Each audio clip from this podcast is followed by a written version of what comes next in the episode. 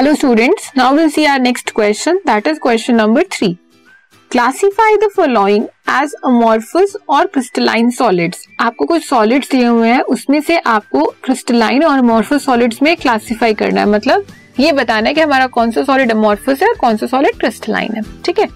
सो क्या क्या हमें मिला हुआ है सॉलिड में?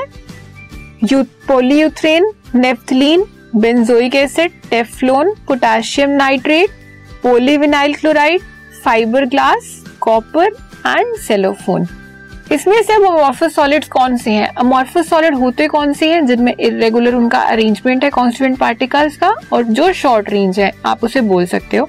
So amorphous solids are polyurethane Teflon cellophane polyvinyl chloride and fibre glass same crystalline solids कौन से हैं, जिसके अंदर एक रेगुलर थ्री अरेंजमेंट है कॉन्स्टिट्यूएंट पार्टिकल्स का?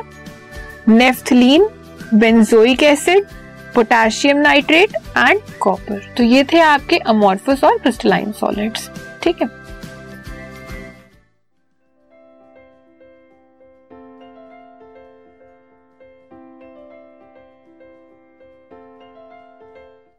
This podcast is brought you by Hubhopper शिक्षा अभियान अगर आपको ये पॉडकास्ट पसंद आया तो प्लीज़ लाइक शेयर और सब्सक्राइब करें और वीडियो क्लासेस के लिए शिक्षा अभियान के यूट्यूब चैनल पर जाएँ।